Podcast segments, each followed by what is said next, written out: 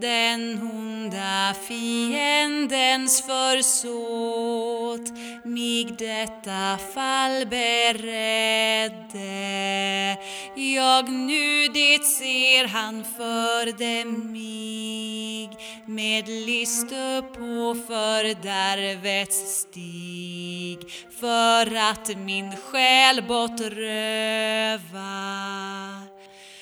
Vad gjorde mig det späda barn att jag det skulle döda? Snärjd i den svarta andens garn begick jag brottets snöda. Mig mammon till det steget brakt att jag en mordisk hand har lagt på ett oskyldigt väsen. Välkommen till En visa om ett brott. En true crime podcast skildringtryck edition. I varje avsnitt får ni höra en visa om ett brott som hände för länge sedan samt den sanna historien om brottet. Ingenting är påhittat, innehållet är ofta obehagligt. Vem är podden riktad till? Jo, för att citera boktryckaren Andreas Sylvenius år 1802 dessa visor är icke skrivna för läsare av en bildad smak eller av en fin moralisk känsla, utan för den råaste och lägsta folkhopen. Dagens avsnitt ska handla om barnamörderskan Brita Kristina Vanselius. Platsen är Stockholm och tidpunkten är den 2 september 1826. Fiskköparedrängen Fredrik Berg sysselsatte sig en dag med fiske utanför Skeppsholmsbron. Han blev därunder varse att en hund hoppade från bron, dykade ner i vattnet och arbetade på att därur upptaga något, vilket likväl icke lyckades. Genom hundens enträgenhet väcktes Bergs uppmärksamhet på det föremål varmed hunden sig sysselsatte. Han rodde med sin båt istället och fann ett barn vars huvud genom stenens tyngd fästades vid sjöbotten, men benen vore uppflutna mot vattenytan. Vi läser en notis ur Stockholms Dagblad den 4 september 1826. Under lördagsförmiddagen upptogs ett spett gossebarn i sjön vid Skeppsholmsbron. Barnet, som syntes vara omkring tre månader gammalt, var inlindat i fint linne och vid dess hals var en sten fästad med ett snöre. Överståthållarämbetet har befallt att besiktning och den döda kroppen skulle av vederbörande läkare verkställas. Dagen efter, den 5 september, fanns följande notis på Stockholms Dagblads första sida.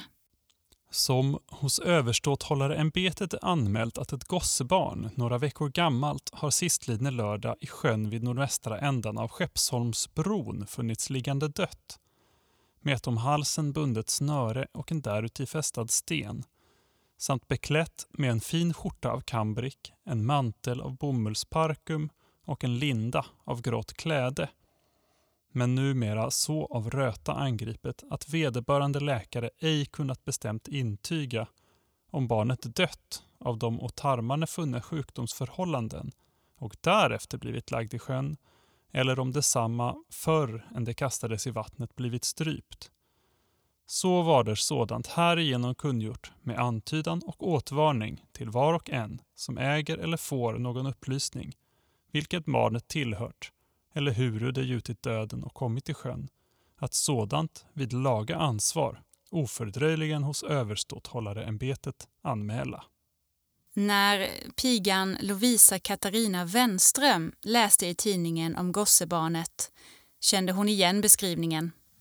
Beskrivningen av kläderna stämde överens med dem hon sytt till sin egen son, Johan August, född i april. Hon hade lämnat bort sonen till en fostermor vid namn Hedvig Elisabeth Kron som mot betalning på två riksdaler riksgäld i veckan lovat ta hand om barnet. Men eftersom arrangemanget var dyrt för föräldrarna hade barnets far Johan Abraham Röding därefter kontaktat änkan Brita Kristina Vanselius som i sin tur lovat att för sju riksdaler se till att barnet togs hand på Allmänna barnhuset. Vanselius var vid den här tidpunkten 32 år och hade själv fått fyra barn, varav endast tre fortfarande var vid livet. Mig också hem nådde snart man mig i häkte förde mitt brott blev genast uppenbart men sådant mig ej rörde. Jag länge med förhärdat mod i syndabojan ännu stod. På bättring icke tänkte jag hoppades att bli förskont från dödens straff det hårda. Att vara med min Gud försont. Jag mig en månde vårda. Men när jag avslag sist bekom och såg att avgjord var min dom. Då vaknade min ånger. Åh Gud, du ser min ändring nu, hur jag min synd begråter. Från evigt straff mig rådde du och Jesus som mig låter den grövsta brottsling från dig gå blott du får leda honom så att han sig redligt ångrar. Vi läser ur Stockholms Dagblad den 13 september. När polisen inhämtat dessa upplysningar tog de pigan Wenström med sig och gingo att uppsöka änkan Brita Vanselius, vilken de träffade i hennes hemvist ute i huset nummer två, kvarteret Sjöhästen vid Jungfrugatan och Ladugårdslandet. Hon tillfrågades vares det av henne emottagna barnet nu funnes och svarade att då hon avhämtat detsamma från hustru Kron hade hon på gatan träffat en okänd kvinna som funnits villig att emottaga barnet, varför hon utan vidare betänkande och utan att fråga efter den okändas namn lämnat barnet till henne. Då denna förklaring icke ansågs nöjaktig och Vanselius i övrigt genom sitt tal och uppförande gjorde sig misstänkt blev hon insatt i Kastenhofshäktet där hon ytterligare tillfrågad erkände brottet. Hon förklarade att hon övertalad av barnets föräldrar är mottaget detsamma för att under föregivande de föräldrarna vore döda söka få det intaget och barnhuset. Hon hade och gjort ett försök i detta avseende men utan framgång varefter hon i samråd med en okänd kvinna gått att kasta det i sjön från mitten av Kungsholmsbron. Härvid hade den okände i så måtto varit henne behjälplig att hon bundit stenen vid barnets hals. Orsaken varför Vanselius emottagit barnet och inte velat återlämna det var att hon av föräldrarna fått sju riksdaler med villkor att skaffa barnet in på barnhuset. Efter ytterligare några dagar ändrade änkan Vanselius sin historia något och erkände då att hennes förut givna uppgift att en okänd kvinnperson varit henne behjälplig vid mordet inte var sann. Hon erkände istället nu att hon ensam, så snart hon emottagit det ifrågavarande barnet av hustru Kron, direkt begivit sig till Skeppsholmsbron där hon bundit stenen om barnets hals och kastat det i sjön.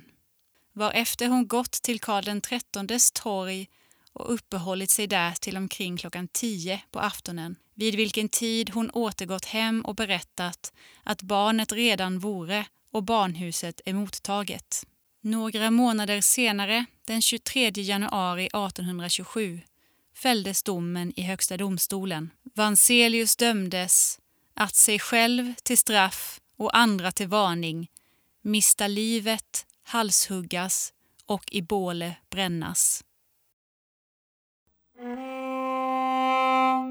Mitt brott är svårt, mitt brott är stort kan icke och för den styggelse jag gjort. Med rätt jag ej kan skonas. Dock Herre måtte straffet här mig fria ifrån domen där. På andra sidan graven. O Jesu ånger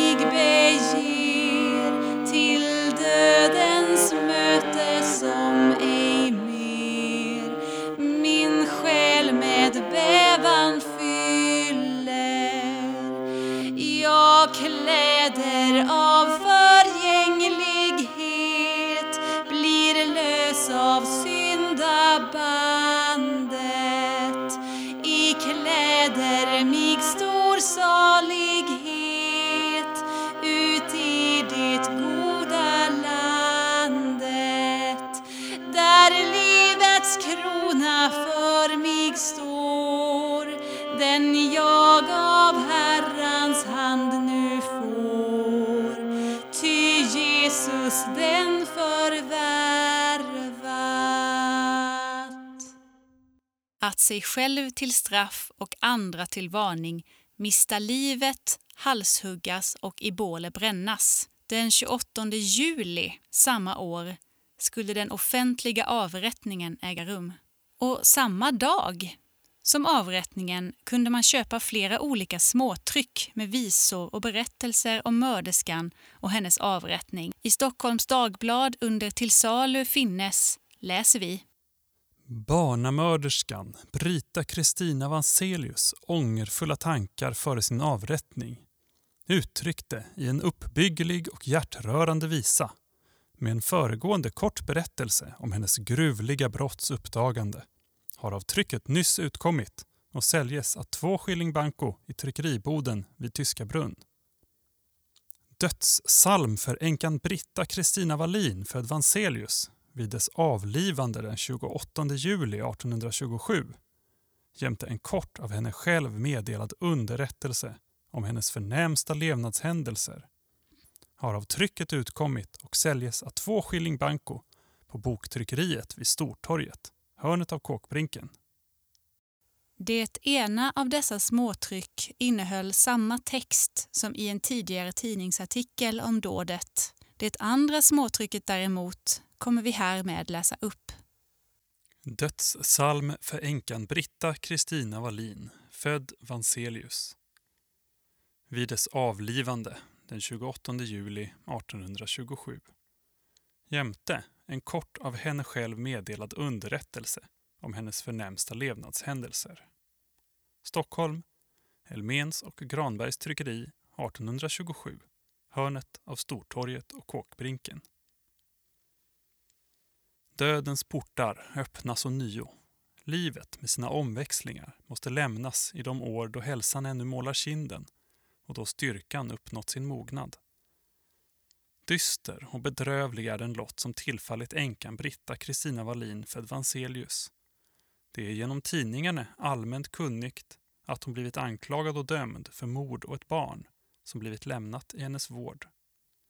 Huruvida hon verkligen är skyldig till detta brott vet den allsmäktige guden bäst som prövar hjärtan och rannsakar njurar. Men allt sedan sin första bekännelse har hon enständigt nekat sig vara skyldig till mordet och därmed i yttersta stunden fortfarit, ehuru hon var ganska väl beredd och undergiven Guds vilja. Emellertid, om hon begått detta rysliga brott, har hon likväl erkänt sig hava ägt kunskap därom att barnet skulle misshandlas och då hon emottagit detsamma och ej kan visa brottet ifrån sig blir hon alltid inför människors och lagens ögon en orsak till barnets död. Hennes straff blir således en skarp och varnande erinring till alla dem som hava barn under sin vård att med ömhet och omsorg behandla dessa späda oskyldiga varelser vilka allenast med sitt leende eller sin gråt kunna giva sina känslor till känna. Må det påminna var och en om Jesu egna ord. Allt vad de gör än dessa, det gör ni och mig. Änkan Britta Kristina Wallin är född den 17 september 1794 på hemmanet Häresing i Arila socken i Sörmland. Hennes fader var kronojägaren Vanselius. Hon åtnjöt hemma hos sina föräldrar en kristlig uppfostran till dess hon 1810 flyttade till Arila prästgård såsom biträde i hushållningen där hon kvarblev i två och ett halvt år varefter hon återkom hem till sina föräldrar. Den 24 juni 1814 trädde hon i äktenskap med timmermannen vid Åkers styckebruk, Erik Wallin Hon levde med honom såsom en god och trogen maka till den 17 april 1821 då döden ryckte honom från hennes sida. Om våren 1824 flyttade hon hit till Stockholm varest hon först kom i tjänst hos traktören Örnström på Ladugårdslandet. Men sedan hon den 17 september samma år framfött ett oäkta gossebarn som i dopet blivit kallat Anders Wilhelm antog hon såsom amma för det barn var med kejserliga ryska statsrådet van Brinens fru vid samma tid nedkommit. I detta hus kvarblev hon i 14 månader, eller ända till december 1825, då hon lämnade amtjänsten men hyrde sig likväl rum i samma hus till om våren 1826. Nu flyttade hon åter till Ladugårdslandet där hon bodde ihop med polisbetjänten Anders Råstedt till dess hon i sistlidne september månad arresterades för det brott varför hon nu undergår straff. Såsom orsak till sin hitflyttning uppgav hon sitt dåvarande havande tillstånd emedan fadern till detta barn, som var förut härstädes och tjänande vid livgardet till häst, lovat gifta sig med henne. Men som hon vid sin hitkomst fann honom i gott förstånd med en annan kvinnsperson avsade hon sig förbindelsen med honom. I övrigt sa hon hava fött sig och barn med söm och tvätt sedan hon lämnat amtjänsten i statsrådet van Brinens hus. Såsom skuld till den olycka i vilken hon råkat uppgav hon ovan nämnde polisbetjänt Anders Råstedt vilken hon påstod vara långt brottsligare än hon. I sin levnad har hon i övrigt utmärkt sig för arbetsamhet, renlighet och ett stilla väsende och har snarare beröm än tadel ifrån de hus i vilka hon tjänt. För något annat brott har hon ej förut varit lagförd. Hon syntes tämligen väl beredd och nöjd att dö men förklarade likväl att dödens bitterhet fördubblades för henne i anseende därtill att hon nödgades lämna sina barn i en ålder då de som bäst behövde hennes omvårdnad. Gud vare hennes själ nådig. Hydda som här fallen är skall Herren där upprätta ett paradis. Gud min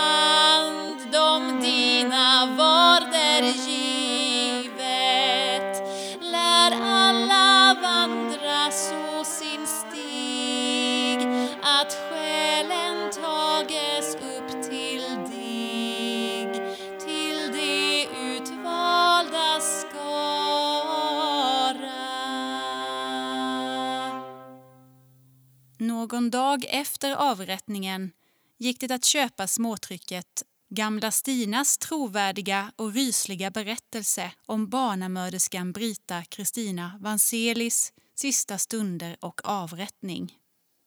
Sistlidne lördag den 28 juli begav jag mig tidigt till Smedjegården för att få höra om det vore sant vad som dagen förut så allmänt omtaltes att Vanseliuskan skulle gå till döden. I händelse det vore sanning hade jag ställt mina sysslor att jag kunde hava några timmars ledighet för att se på avrättningen. Helst jag känt Vanseliuskan ifrån sina yngre år och alltid trott och till och med sagt henne att hennes obotfärdiga leverne skulle icke taga något gott slut. Nu fick jag också höra att jag tyvärr spått sant, ty allmänt sa de att hon var alldeles oberedd att gå till döden och att hon hade den gudlösa tron att det vore ingen synd att göra av med oäkta barn. Jag behövde ej vänta länge förrän tåget började. Vanseliuskan hade begärt slippa att åka till avrättsplatsen, troligen för att under gåendet söka att komma undan, vilket hon genast tycktes hava i sinnet, strax då hon kom utanför Smedjegårdsporten. Hon leddes av tvenne präster, på vars ord hon föga tycktes giva akt. Jag var så rörd av att se hennes syndaelände och blev så underligt till mods att jag icke en gång kunde gråta. Jag endast ryste över en så olycklig färd till evigheten. Vi vet ju av Guds ord hur det går med den som kommer på lammets högtid och icke har bröllopskläder. Olyckliga Brita Vanselius, tänkte jag, du som nu går till doms klädd i syndens orena klädnad. Jag gick så, fördjupad i tankar och blev så trött genom min sinnesoro att jag blev långt efter tåget och upphann det ej förrän vid källaren Hamburg där de olyckliga vanligtvis erhåller sin sista timliga dryck. Anseliuskan vägrade att mottaga det vinglas som bjöds henne. Där framkom en blåklädd man som trängde sig mitt igenom folkhopen samt talade några ord med henne, varpå hon tycktes bliva mycket orolig, så att den ena av prästerna hällde välluktande vatten på sin näsduk samt lät henne därmed uppfriska sig. Hon tycktes alltid vara av ett lika egensinnigt lynne så att hon stannade flera gånger på vägen. En gång kastade hon i kull sig. Vid Skanstull föregav hon sig av ett naturbehov varför hon fick begiva sig in på en gård till ett avträde. Då hon dröjde där allt för länge såg man efter henne och fann att hon gjort sig en utväg genom den dåligt hopspikade sidoväggen och på detta sätt undkommit. Hon blev likväl snart ertappad, men fortfor att vara lika hårdnackad, ända till bålet. Då hon kom upp på bålet förmanades hon av prästerna att nu fly till Guds nåd och förbarmande, men hon tycktes föga lyssna därtill. Hon begärde att själv få knyta klädet för sina ögon.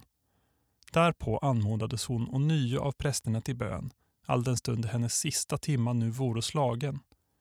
Och hon tycktes även på sina knän vända sig till Gud i bönen, men uppsteg snart och fördes av prästerna till själva stocken. Nästan motsträvigt nedlade hon sitt huvud och genast skiljde mästermannen detta från kroppen. Yxan hördes tydligt hugga djupt in i trädet och ljudet därav skakade alla sinnen. Därpå öppnades några lösa bräder varigenom den avlivade nedföll inuti bålet, vilket nu genast antändes. Alla tycktes fördjupade i dödsbetraktelser. För några år sedan, då Dupois betjänt Beltramente avlivades, var där en person som genast efter huvudets avhuggning höll en skål under de rinnande ådrorna samt urdrack den flera gånger samt slutligen tog huvudet och sög med begärlighet den därutur rinnande bloden. Så berättade Hökarns gamla hushållerska för mig att det tillgått, ty jag själv hade ej tid att vara närvarande vid det tillfället. Jag väntade därför nu att även få se något dylikt, men förgäves. På hemvägen hörde jag av en gammal trovärdig madam som säljer grädda på Hornsgatan att mästermannen dagen före avrättningen skickat sin piga till apoteket för att köpa droppar efter recept. Pigan smakade av nyfikenhet på dropparna men var hela dagen så underligt till mods så att mästermannen slutligen fann att pigan hade varit på droppflaskan. Han befallte att man borde i hennes närvaro slakta en höna eller en liten gris. Man skaffade en höna som slaktades och då pigan fick se blodet blev hon åter i sitt forna tillstånd. Detta bör lända till en varning för alla klådiga pigor som vilja osa på allt och lägga sig ut i vad de ej tillkommer. Under dylika samtal glömde jag på hemvägen småningom det obehagliga som jag för kort tid sedan sett, men sökte vid min hemkomst ensligheten och överlämnade mig åt följande betraktelse och bönesuck. Så slutar historien om barnamörderskan Brita Kristina Vanselius, avrättad vid 32 års ålder. Det har gjorts flera visor om Brita Kristina Vanselius öde. I alla de tre småtryck som nämnts i detta avsnitt finns både en berättelse och en visa. Den visa som framförs kommer ifrån småtrycket Barnamörderskan Brita Kristina Vanselius ångerfulla tankar före sin avrättning. Visan sjunges och spelas till melodin O Jesu, när jag hädan skall. Ett extra stort tack till Knapp Karin Norrfors som spelar viola i dagens avsnitt. Länkar till de källor som används hittar du på poddavsnittets beskrivningssida. Har du en visa från din hembygd som du vill att vi ska titta närmare på? Eller har du några andra förslag, tankar eller något annat som du vill dela med dig av till oss? Skicka ett mejl till kontakt envisaometbrott.se så hörs vi. Stort tack för att du har lyssnat!